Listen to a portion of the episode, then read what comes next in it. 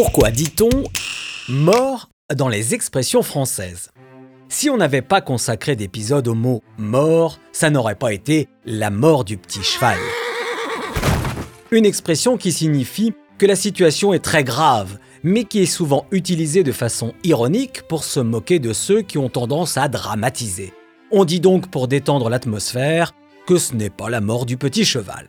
Par superstition, j'aurais pu attaquer cet épisode « la mort dans l'âme », c'est-à-dire à contre-cœur. Ici, le mot « mort » est synonyme de réticence, et l'âme marque la profondeur de cette réticence.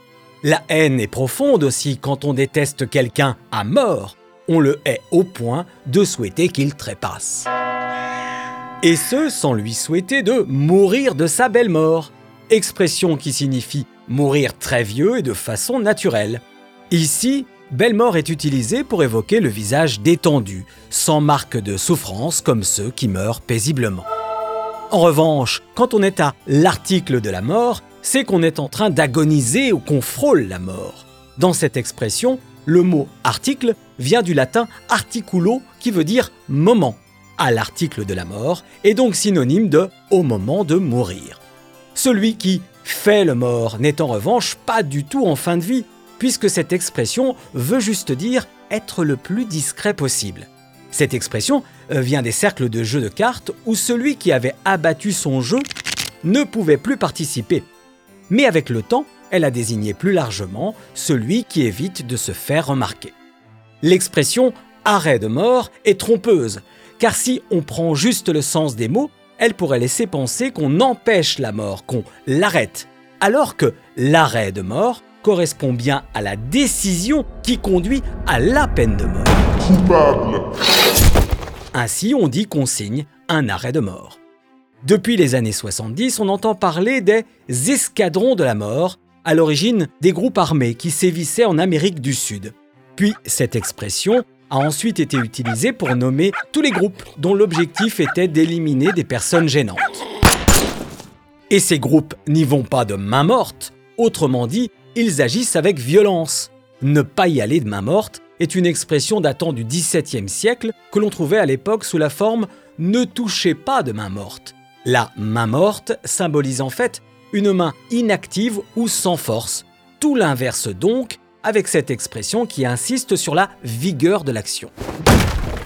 Quand quelque chose n'est pas pris en compte, est inutile ou sans valeur, on dit que ça reste lettre morte, une expression du XIXe siècle utilisée au départ pour définir des textes juridiques qui perdaient leur valeur avec les changements de loi.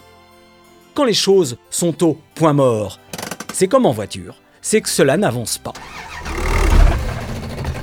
On l'utilise souvent pour évoquer des négociations qui s'enlisent. Deux amis ou amants qui font le serment de rester unis éternellement le font à la vie, à la mort. Pour eux, ce lien va durer toute la vie et même au-delà après leur mort. L'un des synonymes d'orgasme, c'est la petite mort. Expression utilisée depuis le XVIe siècle et les premières études de l'anatomie en médecine moderne où l'on constata que l'orgasme pouvait provoquer des petits évanouissements comme une petite mort, agréable cela dit. Enfin, terminons avec mon favori, le croque-mort, qui est juste un mot composé mais qui mérite sa place ici. Alors ce croque-mort, cet employé des pompes funèbres, d'où vient-il ? La théorie la plus connue pour l'expliquer dit qu'on l'appelle ainsi depuis le XVIIe siècle, car à l'époque, celui qui mettait un défunt dans son cercueil devait lui mordre le gros orteil pour s'assurer qu'il était bien mort. Même si ce fait est avéré et que l'idée fait sourire, l'expression est en fait plus ancienne. Elle date d'avant la Révolution, où le verbe « croquer » voulait dire « faire disparaître ». Le croque-mort est donc celui qui fait disparaître le mort en le mettant dans son cercueil et en l'enterrant.